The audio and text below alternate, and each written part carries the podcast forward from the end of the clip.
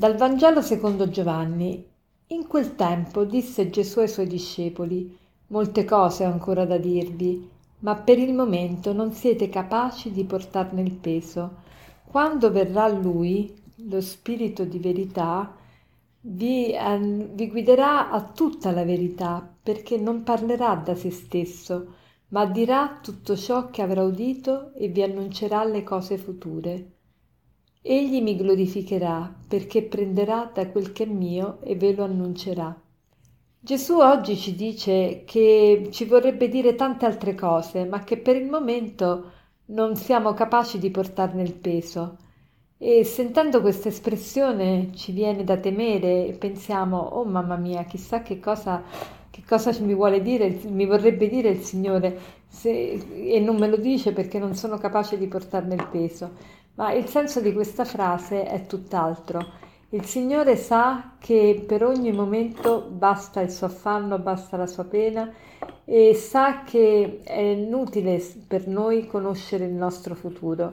Perché? Perché conoscere il futuro non ci aiuterebbe a viverlo meglio, ma altri, ci aiuterebbe, ci, ci ostacolerebbe invece vivere bene il presente. Conoscere il futuro condizionerebbe il nostro modo di vivere il presente e lo peggiorerebbe, mm, perché il futuro è nelle mani di Dio e quando il Signore ci chiama a vivere una realtà ci darà la forza necessaria per poterla vivere.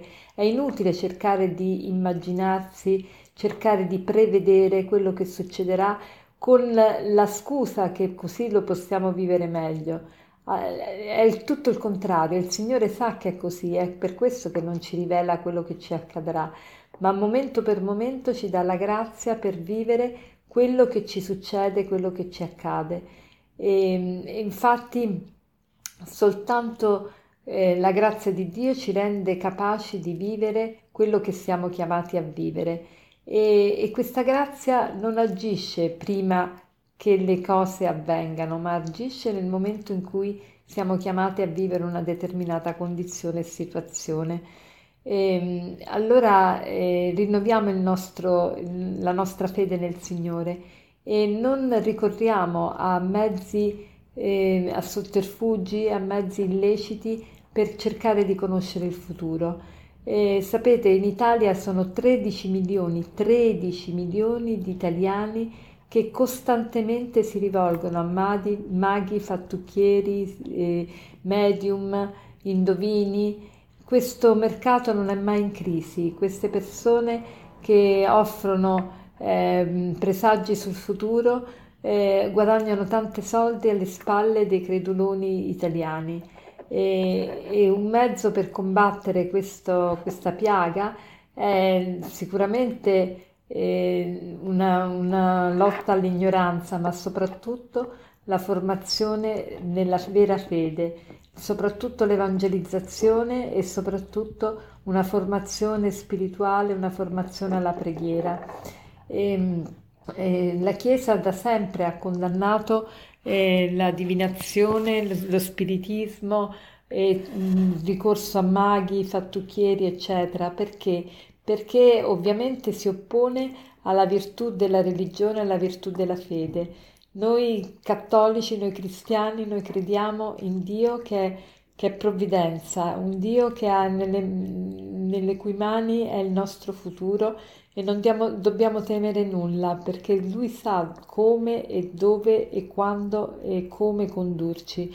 Non dobbiamo temere niente e quindi il, nostro sapere riguardo al futuro è, è certamente quello di sapere che, che, Dio è Padre e che come ci ha condotto fino ad oggi ci condurrà e quindi non dobbiamo temere niente. Se ci rivolgiamo a questi spiri, spiri, eh, a questi santoni, maghi, eccetera, è perché vuol, vuol, dire un po' l'ignoranza, un po' vuol dire che non, non abbiamo la vera fede. E, ehm, vi leggo un attimo quello che dice il Catechismo al riguardo. Eh, tutte le forme di divinazione, questo è il paragrafo, il numero 2116 del Catechismo della Chiesa Cattolica, Tutte le forme di divinazione sono da respingere, ricorso a Satana o ai demoni, evocazione dei morti, pratiche che a torto si ritiene che svelino l'avvenire, la consultazione degli oroscopi, l'astrologia, la chiromanzia, l'interpretazione dei presagi e delle sorti, i fenomeni di veggenza, il ricorso ai medium, occultano una volontà di dominio sul tempo, sulla storia e infine sugli uomini, e insieme un desiderio di rendersi propizie le potenze nascoste, sono in contraddizione con l'onore e il rispetto congiunto a timore amante che dobbiamo a Dio solo. Quindi una chiara condanna di queste pratiche. E, ehm, se quindi abbiamo avuto a che fare con queste eh, pratiche, cerchiamo di pentircene veramente, di confessarcene e soprattutto di eh, formarci nella fede e di evangelizzare in modo tale che anche altri non, cade, non cadano in queste eh, pratiche così, ehm, così malefiche per l'uomo. E per concludere vorrei citarvi una preghiera del Cardinal Newman che dice appunto Guidami tu, luce gentile, attraverso il buio che mi circonda, sii tu a condurmi. La notte oscura e sono lontano da casa sii tu a condurmi, sostieni i miei padi, piedi vacillanti. Io non chiedo di vedere ciò che mi attende all'orizzonte, un passo solo mi sarà sufficiente. Non mi sono mai sentito come mi sento ora, né ho pregato che fossi tu a condurmi. Amavo scegliere e scrutare il mio cammino, ma ora sii tu a condurmi. Buona giornata.